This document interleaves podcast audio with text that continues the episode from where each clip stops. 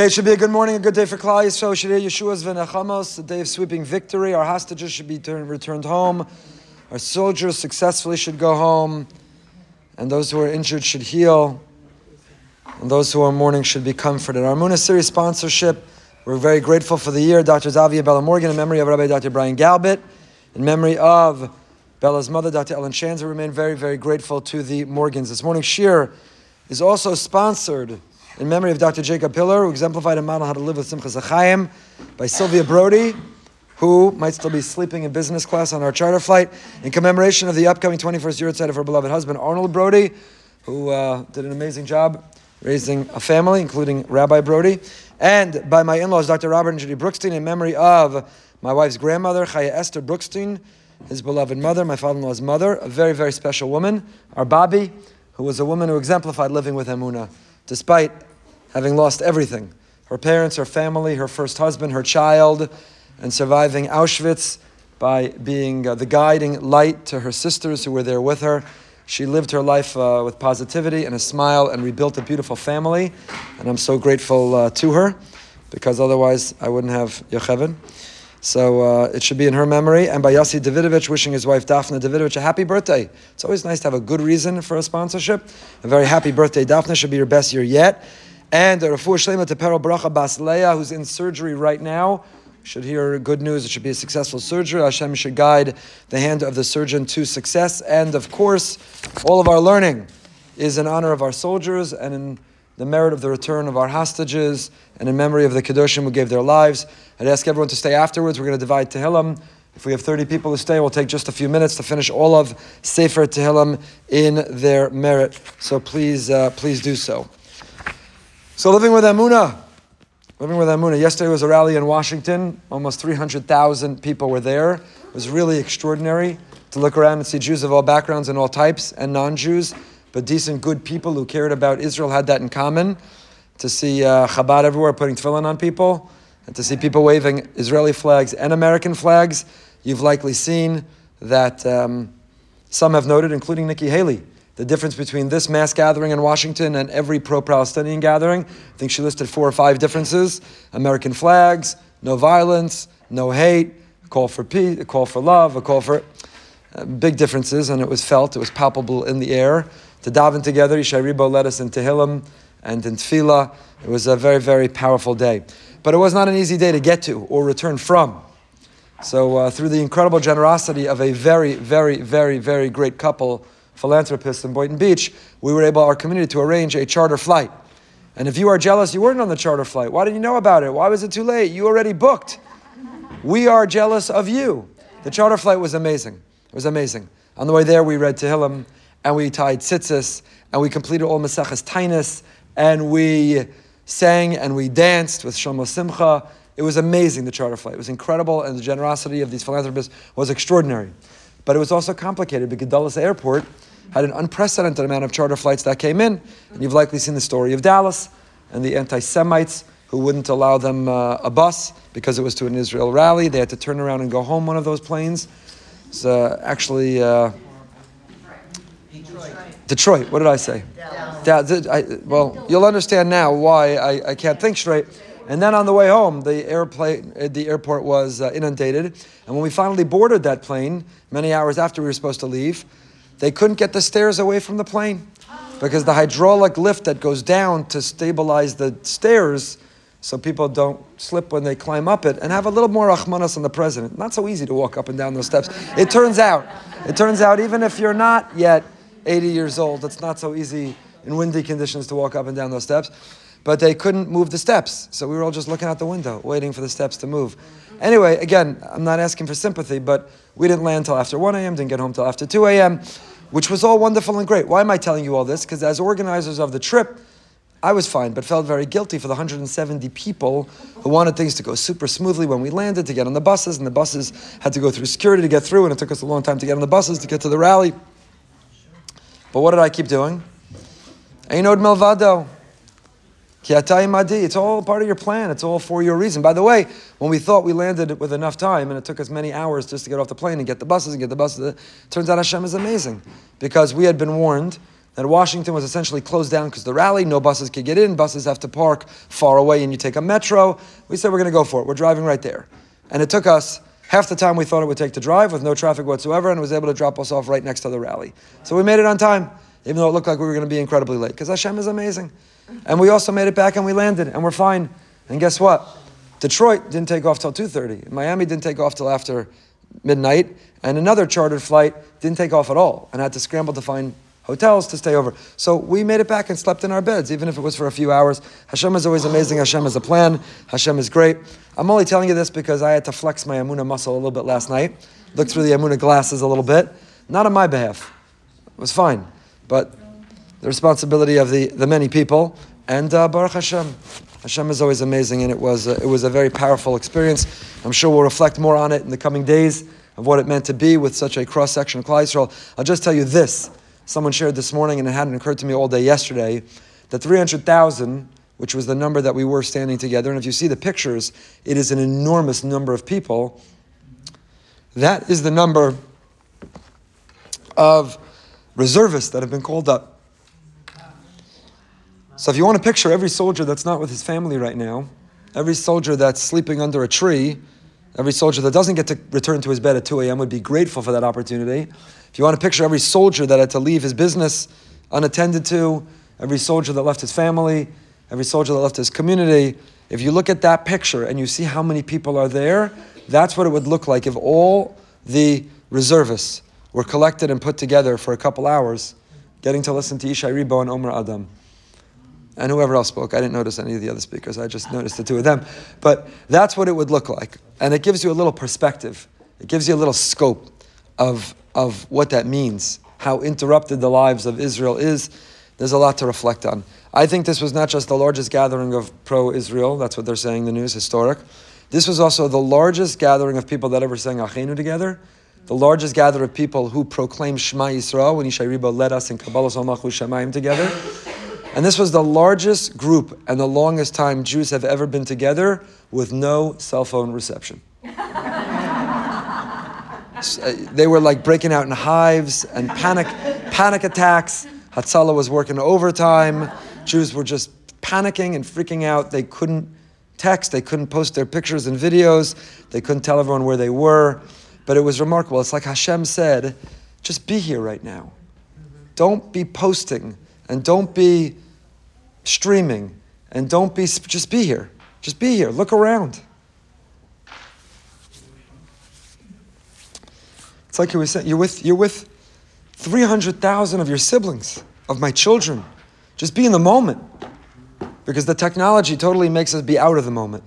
So it's like he was saying and people were i was everyone was panicked. I wasn't panicked. I know i could post the pictures later. I wasn't panicked. I was panicked I was panicked because we kept saying we're going to post our location, then everyone will find us, and our huge delegation will stand together. I just felt so bad. I felt so bad that we weren't standing together. And then the people were like, occasionally a text would randomly come through, and then you'd say, it was somebody who's like, I have no idea where you are, and I'm by myself, and how will I find the buses? But, but for the most part, Hashem was saying, you're disconnected. Enjoy it. I gave you a couple hours of Shabbos on a Tuesday afternoon. You got a couple hours of Shabbos in the middle of the week. Enjoy it. Good Shabbos. Shem looked down and he said, Good Shabbos. Yeah, they're speaking through a microphone, but good Shabbos. Good Shabbos. You're disconnected so you could connect to Am Yisrael.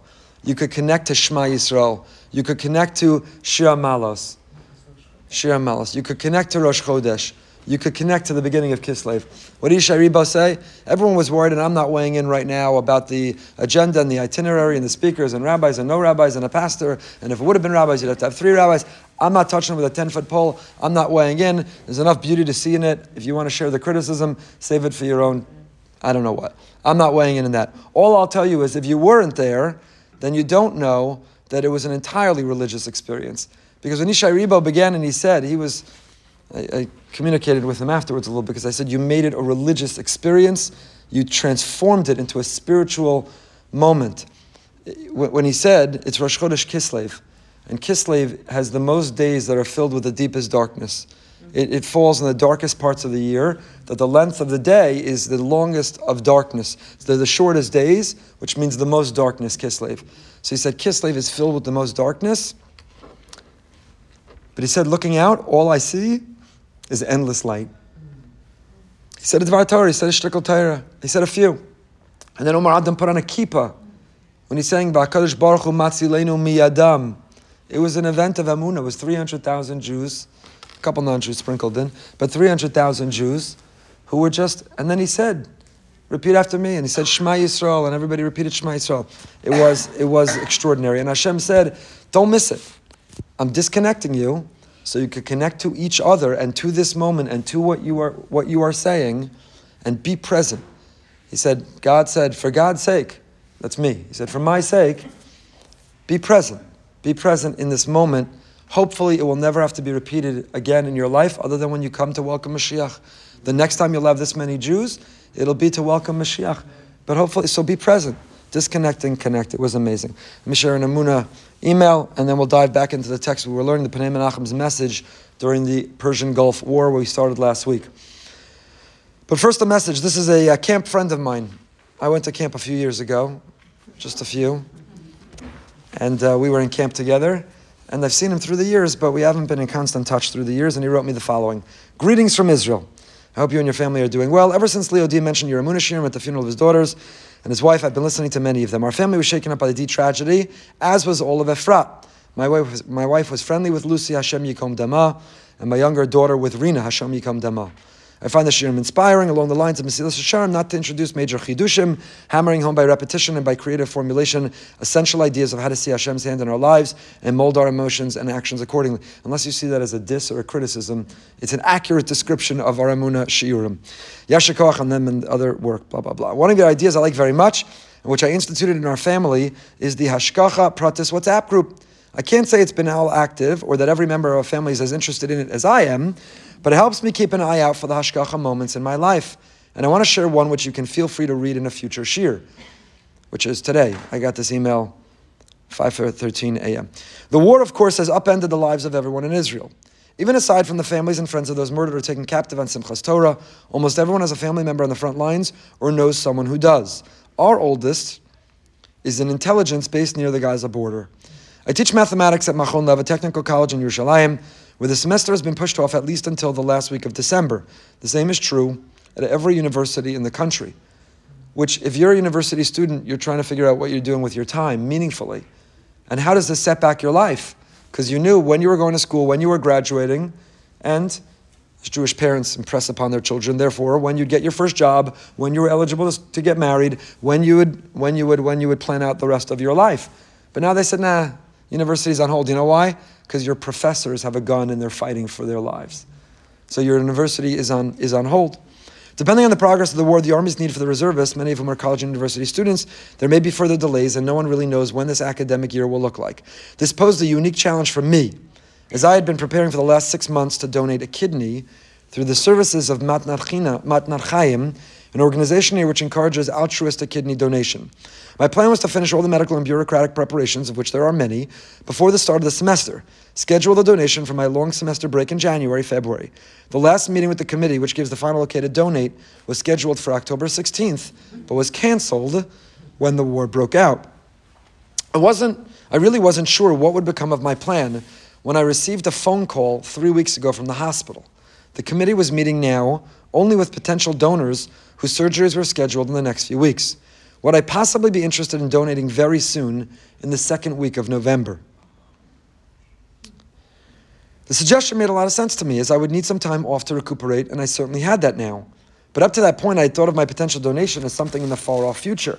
Now that I was forced with the prospect of donating very soon, I immediately felt confronted by questions and doubts. Was this really a wise course of action? Should I listen to those close to me who urged me not to take on the risks of living with a single kidney?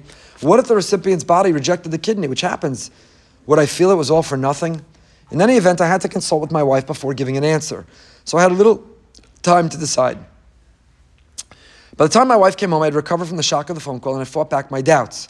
I knew that I wanted to donate now as much as I had six months earlier when the process began. My wife agreed that it made perfect sense to move up the date of the surgery, given I'd be off from work for a while. Within minutes after I spoke with her, I received a phone call from my dentist's office. I had an appointment scheduled for the third week of November, a few days after the suggested donation date. But someone canceled an appointment tomorrow. Was I interested in taking an appointment tomorrow instead?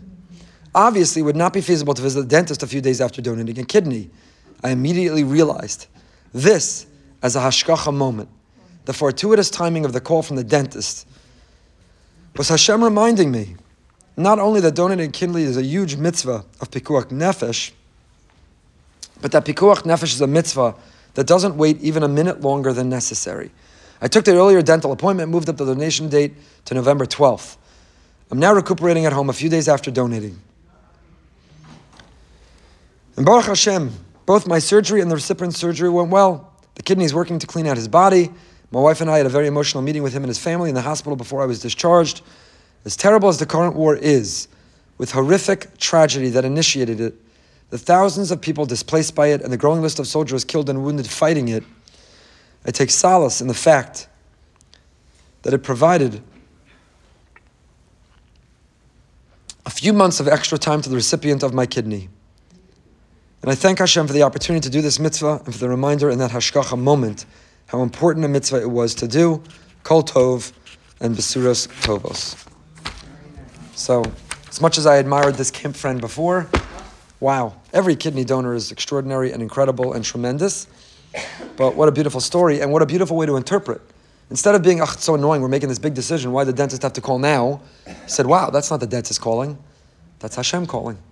It's Hashem calling saying, you move the dentist appointment up to free you up to donate the kidney. That's confirmation. Go do it. Save a life. Go take advantage of this time off that you never wanted. Wow, what an email. Then I got another great email. Yesterday at the rally, I had the opportunity to stop by and say hi which he did. When I walked up to you and said, My chavrusa, it wasn't me trying to be cute. The Rav and his are part of my everyday life all the way in New York, and making a priority to listen to living with Emunah Shir a day for the past six months. As I've been catching up, it has changed my life. We're going to have to give more often because people are going to run out if they listen. I'll, I'll save the rest of this email for next week because I want to get to some learning. But it was, there were several people that were kind enough to introduce themselves yesterday. He was one of them, and it was uh, very sweet to, you live and learn with people virtually but it's a gift that Hashem gives us, our community, that we get to connect globally, but you don't get the chance. In fact, somebody had texted me from one of the WhatsApp groups, I think the Parsha one, and said, in the Parsha group, drop the location of where you are at the rally. Parsha Perspectives could have a great reunion, and people could come over. We never met, but who learn together every week, and we could all say hello. Those who learn live in person, with those who learn virtually. One day we'll do it, Mirz Hashem. When we go to greet Mashiach, we'll drop a pin, our location, a live location. I don't know. If uh, right, I was about to say, if Hashem loves us, He'll knock out all the reception when Mashiach comes as a gift, so that nobody would be posted. Who will be the first one to post? I won't mention names, but who will be in the competitive world of Jewish influencers? Who will be the first one who gets to drop the story? Mashiach is here, and I landed him for the podcast. Who will be the first one who gets Mashiach for the podcast? The answer will be nobody, because Mashiach is going to have his own podcast and he's going to interview the people who brought him and made him come. And guess what? It won't be any famous people. His guests won't be anyone that we know. His guests will be people who will refuse to be interviewed. Those are the ones that are likely bringing him. Okay, back to this essay. The Sikha, this mimer, that was first given by the Pnei Menachem in Shvat Tavshin Nun Aleph. It was given in the month of Shvat during the Persian Gulf War. Pnei Menachem was the Gerer Rosh Hayeshiva at the time. Since then, has become was the Gerer Rebbe and uh, today his son is the Gerer Rosh Hayeshiva of Shaul Alter, who we had the privilege of hosting in our community recently. And he gave this Maimar Mipachad Oyev Titzor Chayai, from the fear of my enemy, fashion me and make me a life. And we read how people are living afraid. The first thing that the Gerer Rebbe did was validate that fear. There's so much uncertainty, there's so much doubt, there's so much unknown. It's understandable. There were people who were afraid yesterday of the rally of safety and security. I will tell you, I didn't spend one moment afraid that I was going to die. All of my fear was that my phone was going to die. All my panic. I had no fear about my dying. I had a lot of fear that my phone was going to die. Will we plug in? Is there a backup battery? Will it drain the battery? That's where all the fear was. But there were people who understandably were afraid, safety, security, and again, it was beautiful. It's beautifully organized. I'm sure you saw the stories already online of the police officers or security guards who said they got more thank yous in one day than they got in their entire career. The people acted with such menschlichkeit and midos and derech eretz and the please and the thank you. It was a beautiful thing. We had that on our charter flight when we were going through uh, and leaving. One of the security people said, This is the nicest group we've ever had. It's possible we sent out a message, make sure you're the nicest group they ever had. but we knew that we have a lot of work to do to offset and compensate for those who may look like us and not leave that impression. But Baruch Hashem, 300,000 people overwhelmingly left that impression orderly and organized and not chaotic, and there was no violence. Nobody tore down flags. We waved flags, American and Israeli. It was beautiful. But it's legitimate. Mipachad oyev titzor chayai, said the Ger Rebbe. It's understandable that a person would be nervous. And that's why David HaMelech Davin, Titzor Chayai, let me not live with panic and fear and anxiety. Let it not be debilitating and paralyzing. Let it not hold my life. And that's what we say in Hoshana, Hoshana not nefesh, Hoshana nefesh mi bahala. Save me from panic. Let me not be panicked. Let me not be anxious. Let me not be worried. Let me not be worried. But then he continued, and that's what we're up to. I left off the first page when I made the copies for today. Ketzad imkach yesh lesnanig b'matzavenu hayom. We're on the top. It says page two on your copy. On the side that says page two. On the top, the single line that says Ketzad imkach. If it's true, eh, yesh lesnaheg b'matzavenu hayom. How are we meant to conduct ourselves in our condition, in our situation today? It's true. Every day you wake up, and now it's I think 48 soldiers. Rachmana litzlan Hashem Yishmor, Hashem Yikom Damam. 48 soldiers who've lost their lives. Still activity and concern on the northern border, still uncertainty what will happen out of Iran, still a rise of anti Semitism all around us. How are we meant to live? How can we overcome natural panic and the natural fear? It's legitimate, it's understandable, it's reasonable. If you're not a little bit nervous and afraid, then you might be living recklessly.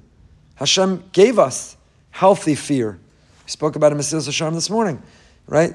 Healthy fear makes you drive more safely, makes you live more cautiously. The people who are fearless live recklessly and stupidly and foolishly. There's a whole don't don't watch it. You'll waste too much of your time. But there's a whole online world called Tourons. Tourons are tourist morons. It's a hashtag. And if you want to find the people who want to catch a picture, a selfie, hanging off the cliff at fill in the blank of, of, uh, of a uh, national park, and they do that. And someone in their life says, That's stupid, you could slip, you could fall, are you crazy? They say, No, no, no, it's going to be a great picture. Don't worry, nothing's going to happen. And, and it happens. There are Tourons who take pictures with bears, Tourons who take pictures with wild animals, Tourons who hang off of cliffs in national parks. Tourons. You know why? Because they're fearless and stupid. And they have no fear. They're, they're morons. I'm so sorry to say that about them. They're morons. They're Tourons. Don't be a Touron. Don't be a moron. A little healthy fear. A little healthy fear. So it's healthy, says the Gerashim. It's understandable. But how do you live? I was just looking for the opportunity to weave in Tourons to some shiur. I've been holding on to that for a while. Could check that off now. Mention Tourons, move on. Just promise me you won't look for it. It's a waste of time. But it's shocking how moronic people are. When I was at a national park, I think it was in Wyoming, the tour guide, when we watched some morons hanging off the cliff trying to capture the perfect selfie, is the one who told us about it. That's how I discovered this great human whatever. From the Torah of our ancestors, we learn how to live in a time of, of incredible stress. The great Chovas Halavavos, the great Rabbeinu Bachaya in his Chovas Halavavos tells us the story, the mashal, the allegory of a king who one of the members of his kingdom did something deeply offensive, violated the king. So the king doesn't get messy, doesn't get down and dirty, doesn't lower himself to get involved. What does the king do? The king pulls over one of his appointed agents and says, Go take care of this person. Rosh Hasarim, now his chief of staff doesn't also take care of it. He's the chief of staff. So he calls the head of the prison and he says, prisoner so and so, off with his head. Now the head of the prison doesn't take care of it. Who does he do? What does he take care of? He asks one of the prison guards, go get this inmate from that cell. So what happens? This lowly guard, the private, who's his first day on the job, this guard goes to the cell to get the prisoner and says, Come, we're going, because of what you did to the king, we're going to give you a capital punishment. So he gets down on the floor and he starts to plead and he starts to beg and he tells this private, this lowly officer, this guy, his first day in the job, the one who came to his prison cell, you have to forgive me. You have to grant me immunity and clemency. You have to not uh, give me capital punishment. Please, please, please. I have a wife, I have children, I have a community. They've all written letters on my behalf. Please, please, please. Hashoter had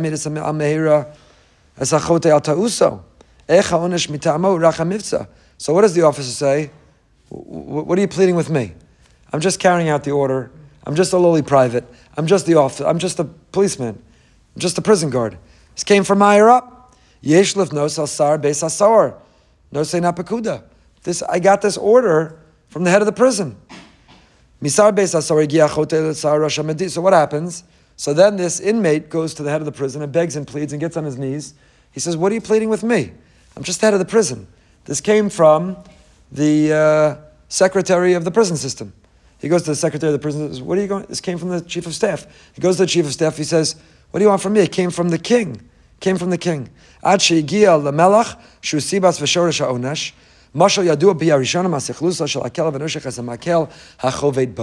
this is what the Rabbeinu Bechaya, Rabbeinu Bechaya in his Chovas and Shara Bitachon.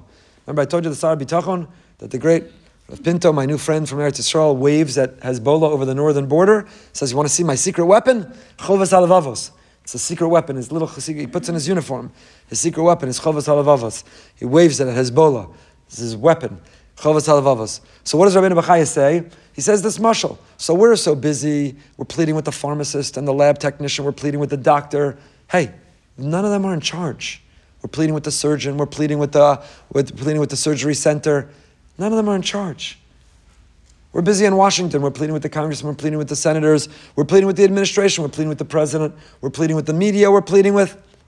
It's important. You have to advocate. You have to talk to them too. If you don't talk to the prison guard, you'll never get to the head of the prison. You'll never get to the secretary of defense. You'll never get to the king. It's important to make your way up the. But all along, from when you have the first conversation with the prison guard, you have to know where'd the order come down from and who's the only one who can reverse the order it all comes from above.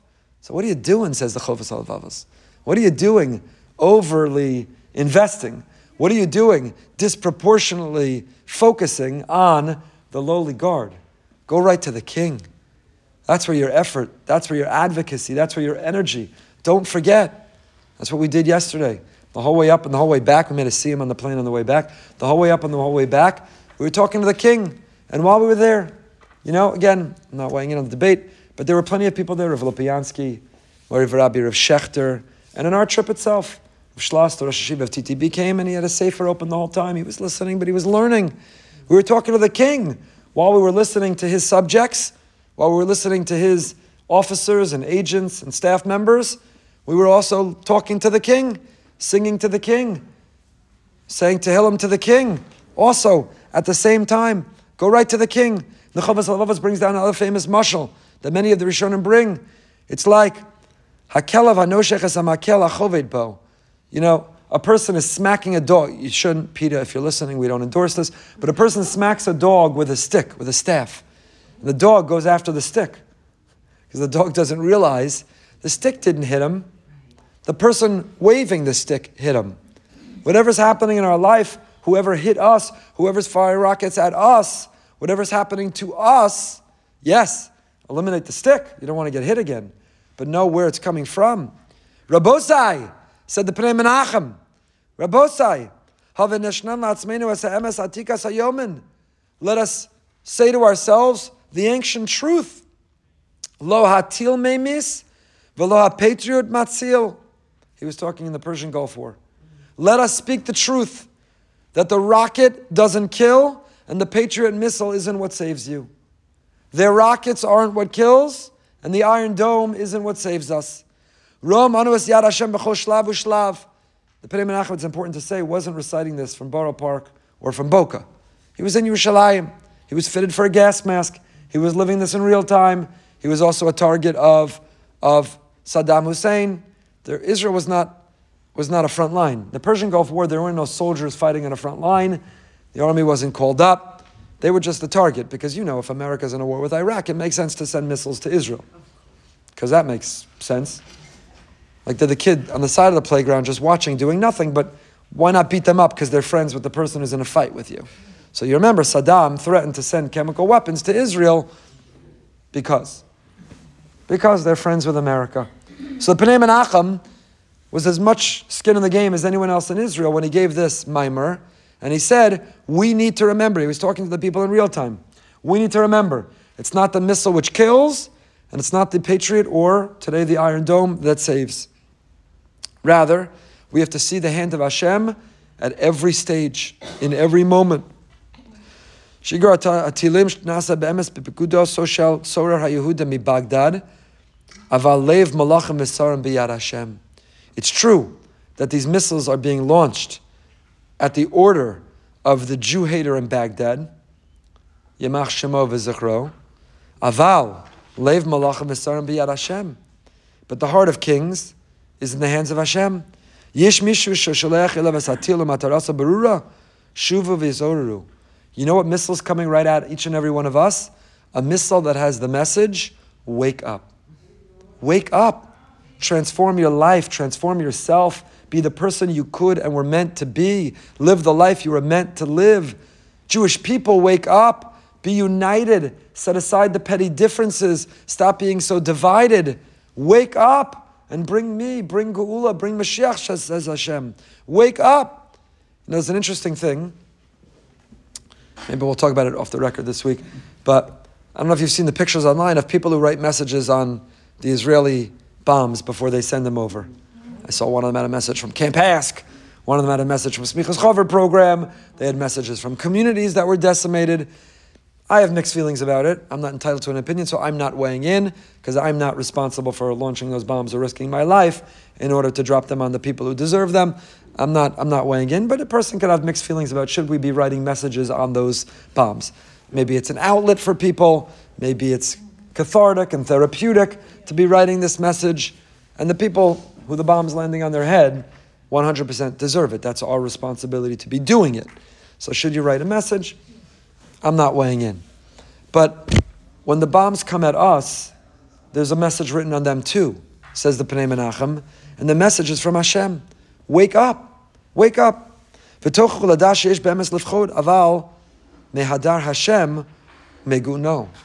truth is, there's a good reason to be afraid right now, but transfer and channel that anxiousness, that panic, that fear towards Hashem. Not towards the lowly guard or officer, but towards directly towards Hashem. Hamazbir, the, the Helig Hashem Yishmuel says, as Divrei Gemara Bavodah Zara, Asinim Lachamas Kadei She'asku B'Torah. The the Shem Shmuel, the Holy Sachat Shalva Rebbe writes, quoting from the Gemara, that Ramazbir B'Tuv Tam, Divrei Gemara, the Gemara Avodah Zara says, Daf Pei Beis, Asinu Melchamas Kadei She'asku B'Torah. Hashem makes wars to return us to a life of Torah. The Pachar Azeh Yesh Matara Berura, Lechimi baba chadarecha. Yesh lenatzelas hapach v'lamad ba'ometz b'nisayon. Hashem says, come to me into my room. Come. Let's have a moment of closeness, a moment of intimacy, a moment, a time of connection. Overcome that fear. Come, I'll hold you. I'll coddle you. I'll cuddle with you. Come. You're afraid? Let me hold you. Child wakes up with a nightmare in the middle of the night. Where do they climb? Into their parents' bed. Right? My morning WhatsApp, Baruch Hashem, this is the greatest WhatsApp to have, is the morning alert from my children, which of their children woke up in the middle of the night, didn't let them sleep, climbed into their bed. It's the greatest. As the grandparent, it's the greatest text to get. It's beautiful, oh, adorable. I remember when you did that, the grandchildren, it's not my bed, Baruch Hashem. It's amazing. I give everyone a bracha who's waiting for grandchildren. They should be zocha to get those texts. And you should be zocha of them to wake you in the middle of the night, taka, climb into your bed. It's the most delicious thing. The most delicious thing when it happens on rare occasion. It's delicious. It's delicious. So, so they climb in the middle of your bed. They had a nightmare, they wake you, and what do you do? You hold them. How did that make anything better? How did they make that weird sound or that fear go away? Because you held them. And you're their mommy or tati or abba. You're their bubby or zaidi, saba or safta. You held them. And you're the person who makes everything okay. So when you hold them and you're the one who makes everything okay, they can fall back to sleep. Says the Pnei Menachem, take that fear, that panic that's making you wake up in the middle of the night, and let Hashem hold you. Run into His arms. Let Him stroke your back. Let Him stroke your cheek. Let Him say, Tatala, I'm in charge. I'm in control. For 2,000 years, it's been okay. We walk away injured and harmed. There are losses and they hurt, but it's going to be okay. It's for a reason. Come, come into my arms, come into my room, come direct your panic and fear into a deeper, more intense relationship with me. Alanulas Naheg kipahdanim the kim mifunakim. We can't act like we are a nation of panicked, fearful, anxious people, and like mifunakim, and like spoiled brats. All we're looking for are guarantees. Promise me, guarantee me. That's not what life is about. That's not who we are. Yodim anu aval We know they're going to come, but where are we? How are we living? What's on us to change, to transform, to do? שככה הרבו להשקיע בנו, זהו הזמן להוציא מן המאגרימס האמונה והביטחון שרק על ידי המשך חיים בתורה ועבודת השם, בסלאבס לקדושה נוכל להמשיך להתקיים. Now is the time to double down. Now is the time to dig in. Now is the time to proclaim from the rooftops the message that we've always believed that there's Hashem, He's in charge, He's in control. And the only way we survive and we thrive is a relationship with Him. Are you in further conversation with Him? Are you listening to Him? Are you helping His children? Are you connecting with His mission? Hashem, that's what it's all about. Emunah and bitachon and dvekas, that's what this time demands. That's what this time calls out. That's what this time is all, all about. That's the mimer that the Pnei Menachem, the Ger Rebbe, was saying in the Persian Gulf War, and is the reality that we are seeing right now. The Hisorus Tshuva, the awakening that is going on is extraordinary. Extraordinary. Again, not weighing in on yesterday's rally, the debate about it. I'm weighing in if you can't notice, but not weighing in. Do you know how many Jews were there? Secular Jews who were not in contact with their Jewishness. Should they, should they not come, made the effort to come? Maybe they put on tefillin for the first and only time in their life. Maybe they said Tehillim for the first and only time in their life. Maybe they went back to their campus or community and want to wear a Magen David or want to hang a mezuzah on their door or are going to show up at that shiur. How many people have told me stories of their relatives who were utterly and totally disconnected to their Judaism, but as this war has waged and as anti Semites have thrived, have taken another look at what it means to be Jewish? There's a hisorus to tshuva. There's an awakening, a spiritual awakening happening to our people. I put a picture in our family WhatsApp group, our greater family, meaning my siblings and their children, my parents, which includes soldiers who are fighting in the front lines, one in Gaza who will come back, hasn't looked at his phone in weeks, hundreds or thousands of family messages. And I put a picture of, or I put the video of our tefillin, uh, our tzitzis tying campaign, Motzei Shabbos, and Sunday night.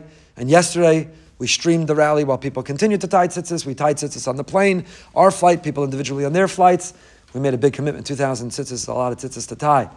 I put it in our family WhatsApp group, you know, saying that, you know, all the soldiers want, we're tying tzitzis, our small part in building the armor and tactical gear of the soldiers. And my niece wrote back, she spoke to her husband who's in Gaza, and he said in capital letters, everyone is wearing tzitzis now. Everyone wants those tzitzis. It's not just like some gimmick to get Klal Yisrael to tie tzitzis. So we made up that even the secular soldiers, there's no such thing as a secular soldier. That is an oxymoron. If you are a soldier right now, first of all, if you're risking your life for the Jewish people, there's nothing secular about you. You're a holy, holy soul. Holy soul. But there's no such thing as a secular soldier because they're singing and dancing to Ein Lanu Amili Ein Ela Avinu Shebashamayim. They're saying Tehillim and they're putting on tzitzis. They're wearing these tzitzis, capital letters, Everyone. That's how I heard her voice. Everyone, in capital letters, everyone is wearing tzitzis. Everyone is wearing those tzitzis. And everyone wants to tie the tzitzis. I'll tell you, I was going to say not for public consumption as we're streaming this around the world, but there was some concern because the video that we posted, not everybody who's tying the tzitzis is wearing a yarmulke. There's a beautiful image of a holy Jew. I don't know who he is. I wasn't here Sunday night. I was at a wedding. Who this might have several tattoos and, and an earring and no yarmulke, and he's tying the tzitzis. And there's some question of the kashrus and the halacha of the tzitzis. It's possible that from Israel I got a message wondering exactly what was going on. And we shared some sources back and forth, the halacha. And the halacha is clear. Of course, it's preferable for tzitzis to be tied by Yirei Shemayim, Heliga from a Yidden, those who are, who are trembling in awe of Hashem. But the halacha is also very clear that the tzitzis are kosher if the person who tied them knows what the mitzvah of tzitzis is about and did it l'shem mitzvahs tzitzis. And I'll tell you that anybody who saw a flyer that Jews are coming together to tie tzitzis for soldiers on the front line and interrupted their night Motzei Shabbos or Sunday night and came, Yarmulke, no yarmulke, we taught every single person who was there to say the words L'shem tzitzis with every knot they tightened, and they looked around that room and they listened to the music that was playing, and they heard and felt that energy of tefillah, of prayer, every one of them, in that moment, every pair of those tzitzis is kosher. Every pair of those tzitzis. Because the spiritual arousal, the fact that someone saw and wanted to come, you know what? I'm not impressed. You keep Shabbos, you daven, you wear yarmulke, you cover your hair, and you came in tight tzitzis. Big deal. That's your job. That's what you're supposed to do. You know, you were taught, you were educated. Big deal. None of you, imp- you all, you all impress me. But none of you impress me. None of you impress me. But you don't even wear a yarmulke.